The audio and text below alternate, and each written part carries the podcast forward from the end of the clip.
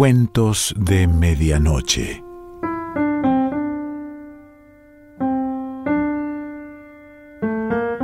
El cuento de hoy se titula La pluma del hermoso halcón y pertenece a Alexander Nikolaevich Afanasiev.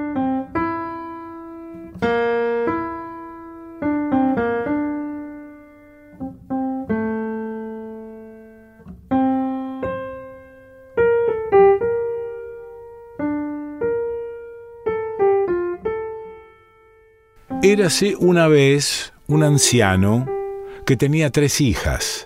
La mayor y la mediana eran unas presumidas, y sólo la menor se dedicaba a cuidar de la casa. Se preparó el padre para ir a la ciudad y preguntó a sus hijas, ¿qué queréis que os compre? La mayor pidió, cómprame tela para un vestido, y la mediana pidió lo mismo. ¿Y tú qué quieres, querida mía? preguntó a la menor. Cómprame, padre mío, la pluma de Finist, el hermoso halcón. El padre se despidió de ellas y fue a la ciudad, compró telas para las dos mayores y no encontró por ninguna parte la pluma de Finist, el hermoso halcón. Regresó a casa las hermanas mayores se pusieron muy contentas con sus regalos, y a ti, dijo a la pequeña, no te he encontrado la pluma de Finist, el hermoso halcón. No pasa nada, dijo ella. Puede que la próxima vez tengas suerte y la encuentres. Las hermanas mayores cortaron sus telas, cosieron sus nuevos vestidos y se rieron de ella, pero ella guardaba silencio. De nuevo se preparó el padre para ir a la ciudad y preguntó, Bueno, hijas, ¿qué queréis que os compre? La mayor y la mediana pidieron unos pañuelos, y la menor dijo, Cómprame, padre mío, la pluma de Finist, el hermoso halcón. El padre fue a la ciudad, compró dos pañuelos, y por más que buscó, la pluma no encontró. Regresó a casa y dijo, ¡ay! Hijita, una vez más, no he podido encontrar la pluma de Finist, el hermoso halcón. No importa, padre mío, puede que en otra ocasión tengas más suerte. Así que por tercera vez se preparó el padre para ir a la ciudad y preguntó Decidme, hijitas, ¿qué queréis que os compre? Las mayores dijeron Cómpranos unos pendientes. Y la pequeña de nuevo Cómprame la pluma de Finist, el hermoso halcón. El padre adquirió unos pendientes de oro y se puso a buscar la pluma, pero nadie sabía nada. Se entristeció y salió de la ciudad. En cuanto llegó al puesto de vigilancia, salió a su encuentro un viejecillo que llevaba una cajita. ¿Qué llevas ahí, anciano? La pluma de Finist, el hermoso halcón. ¿Qué pides por ella? Dame mil. El padre pagó el dinero y cabalgó hacia casa con la cajita. Las hijas salieron a su encuentro. Bueno, hija querida, le dijo a la menor, al final conseguí tu regalo, aquí lo tienes. La hija menor casi dio un brinco de felicidad, se puso a besar y abrazar a su padre, tomó la cajita y la estrechó contra su pecho. Tras la cena, todos fueron a dormir a sus alcobas. Llegó la joven a su dormitorio, abrió la cajita e inmediatamente salió volando la pluma de Finist, el hermoso halcón. Se golpeó contra el suelo y ante la joven apareció un apuesto Tsarievich. Hablaron durante horas, diciéndose dulces palabras. La oyeron las hermanas y preguntaron ¿Con quién estás hablando, hermanita? Conmigo misma, respondió la hermosa muchacha. A ver, abre la puerta. El Tsarievich se golpeó contra el suelo y se transformó en pluma. Ella la levantó, guardó la pluma en la cajita y abrió la puerta. Las hermanas miraron por aquí, fisgonearon por allá, no había nadie.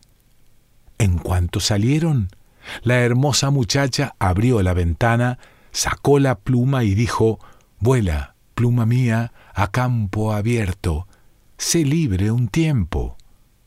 La pluma se convirtió en hermoso halcón y partió volando. A la noche siguiente llegó volando Finist, el hermoso halcón, a casa de la muchacha. De nuevo se dijeron hermosas palabras. Las hermanas lo oyeron y fueron corriendo a buscar al padre. Padre, alguien viene a estar por la noche con nuestra hermana y ahora mismo está charlando con ella. El padre se levantó y fue a la habitación de su hija menor y entró en su aposento. Pero el tsarievich ya se había convertido hacía rato en pluma y reposaba en la cajita. vosotras, qué malas sois, recriminó el padre a las hijas mayores. ¿Por qué la acusáis sin motivo? Mejor haríais en ocuparos de vuestros asuntos. Al día siguiente, las hermanas pusieron en práctica una rastrera artimaña. Por la tarde, cuando ya había oscurecido, pusieron una escalera, llevaron cuchillos y agujas y las clavaron en la ventana de la hermosa muchacha. Por la noche llegó volando Finist, el hermoso halcón. Golpeó, golpeó, no pudo entrar en el aposento y sólo consiguió cortarse. Adiós, hermosa muchacha, dijo. Si deseas buscarme, busca al otro lado del mundo en lejanas tierras. Antes de encontrarme a mí, tendrás que desgastar tres pares de zapatos de hierro, romper tres báculos de hierro fundido y comer tres obleas de piedra. La muchacha estaba dormida, y aunque escuchó aquellas frías palabras entre sueños, no pudo despertarse. Por la mañana se despertó y vio que en la ventana había cuchillos y agujas clavados y que de ellos goteaba sangre. Levantó las manos. ¡Oh! Dios mío, parece que mis hermanas han matado a mi amado. En aquel mismo instante juntó todas sus cosas y se marchó de casa.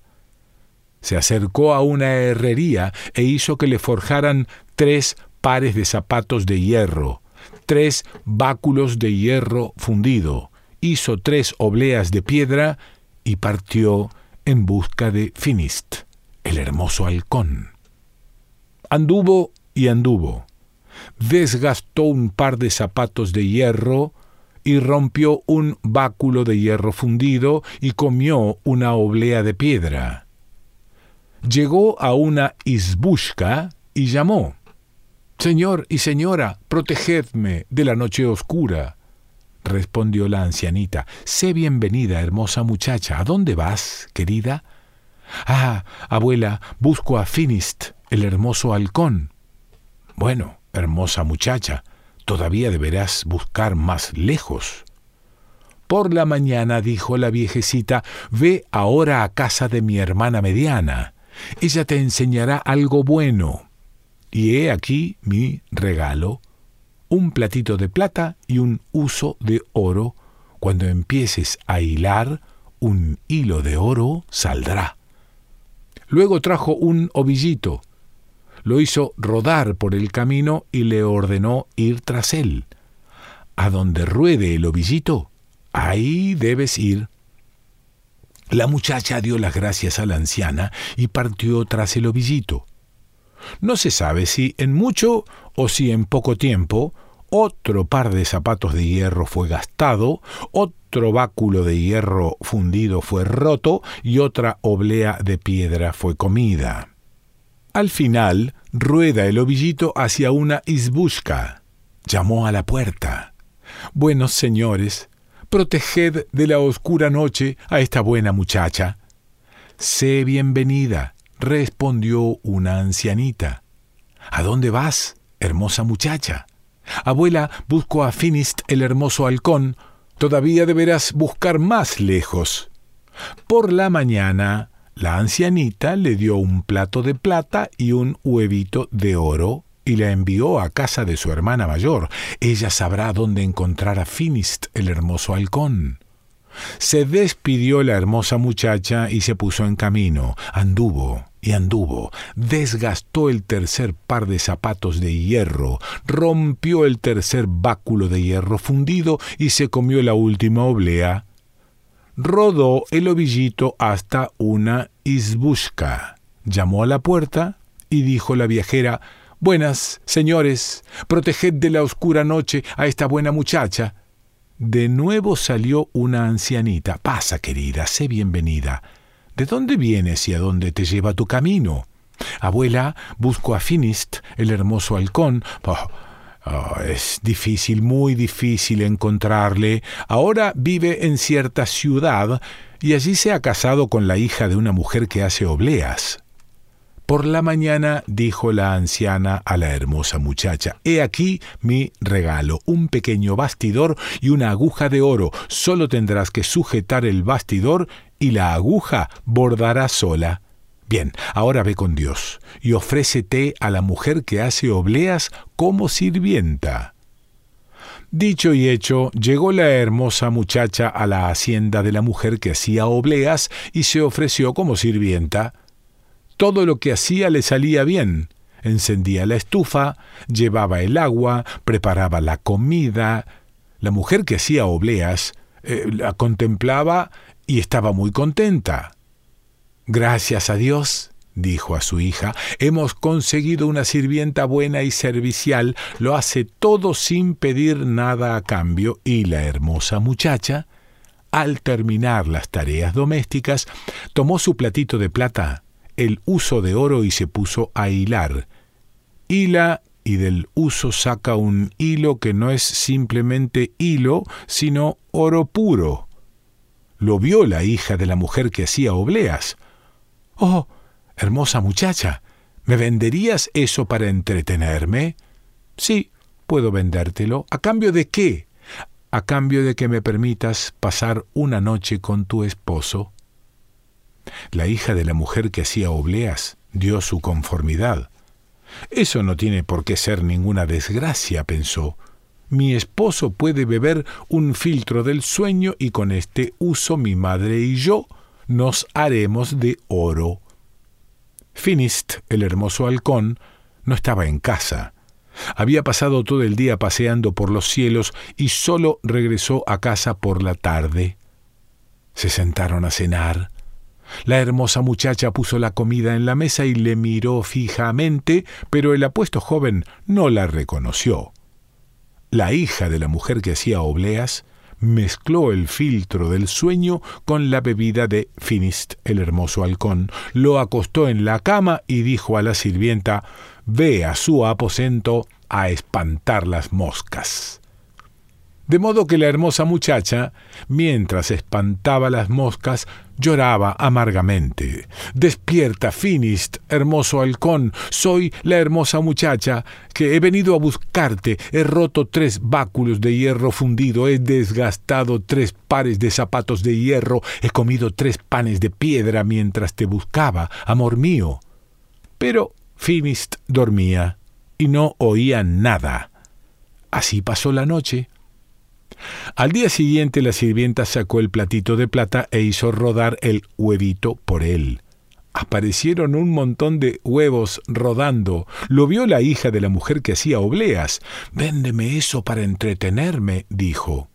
Cómpralo. ¿A qué precio? A cambio de que me permitas pasar una noche con tu esposo. Bien, conforme.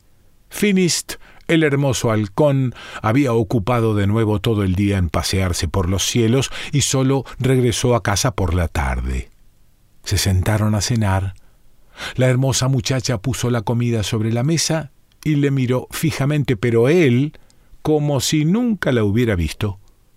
De nuevo la hija de la mujer que hacía obleas mezcló en la bebida el filtro del sueño lo acostó para que se durmiese y envió a la sirvienta a espantar las moscas.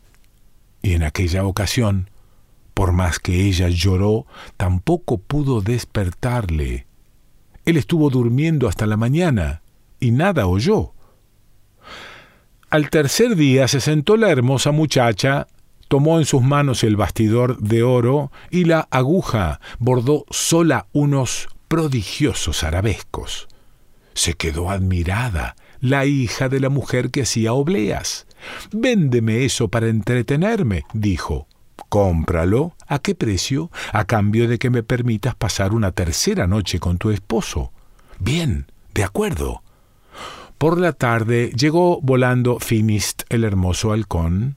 Su esposa le dio el filtro del sueño, le acostó y envió a la sirvienta a espantar las moscas. Así que la hermosa muchacha estuvo espantando moscas y mientras se lamentaba llorando decía Despierta, Finist, hermoso halcón, soy la hermosa muchacha, he venido a buscarte, he roto tres báculos de hierro fundido, he desgastado tres pares de zapatos de hierro, he comido tres panes de piedra mientras te buscaba, amor mío. Pero Finist, el hermoso halcón, dormía profundamente y no escuchaba nada. Ella lloró largo tiempo, mientras intentaba infructuosamente despertarle. De pronto, una lágrima de la hermosa muchacha cayó sobre la mejilla de él y en aquel mismo momento se despertó. Ah, dice, algo me ha quemado. Finist, hermoso halcón, le respondió la muchacha, te he encontrado. He desgastado tres pares de zapatos de hierro, he roto tres báculos de hierro fundido, he comido tres panes de piedra. Esta es la tercera noche que paso a tu lado, pero tú seguías durmiendo, no te despertabas y no escuchabas mis palabras. Solo entonces la reconoció Finist, el hermoso halcón, y se puso tan contento como no podría describirse con palabras. Se pusieron de acuerdo y se fueron de la casa de la mujer que hacía obleas. Por la mañana la hija de la mujer que hacía obleas se puso a buscar a su esposo. No estaban ni él ni la sirvienta. Fue a quejarse a su madre. La mujer que hacía obleas ordenó enganchar los caballos y salieron tras ellos. Corrieron, Corrieron y pasaron por las casas de las tres ancianitas y no alcanzaron a Finist el hermoso halcón y no vieron siquiera sus huellas. Finist el hermoso halcón y su prometida se encontraban ya cerca de la casa del padre de la muchacha. Él se golpeó contra el suelo y se transformó en una pluma. La hermosa muchacha la levantó, la escondió en su pecho y fue a casa de su padre Ah, mi hijita querida, pensé que te había perdido para siempre. ¿Dónde has estado tanto tiempo? He ido a rezar al Señor.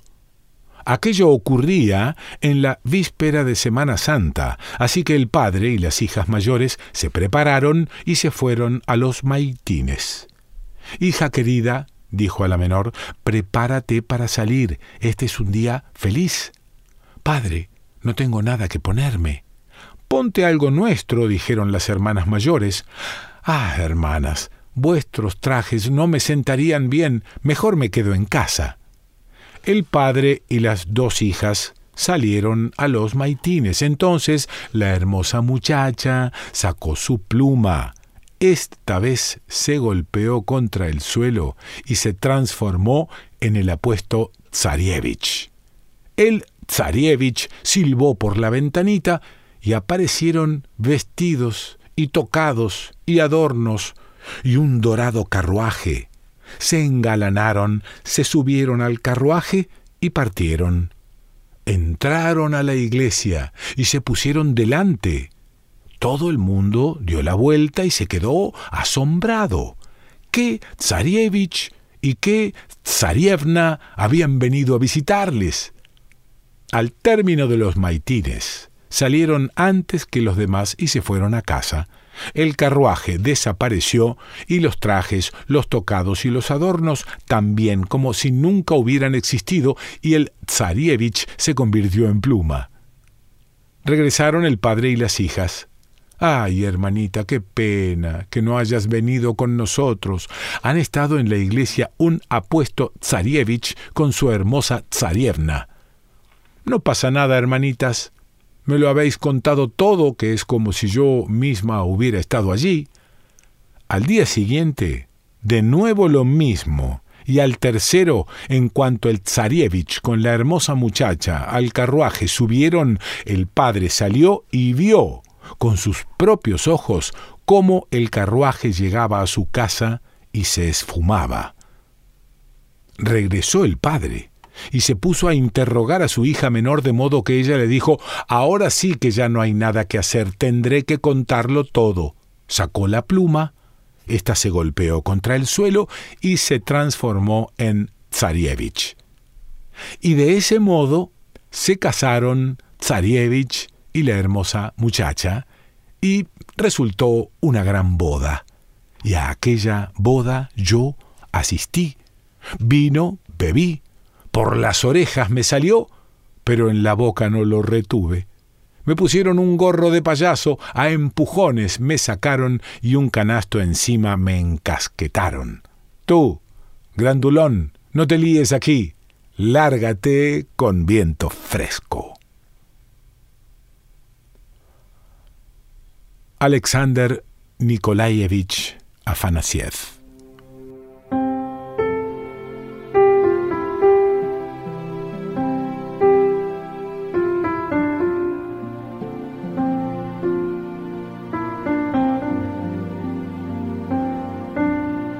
Cuentos de Medianoche.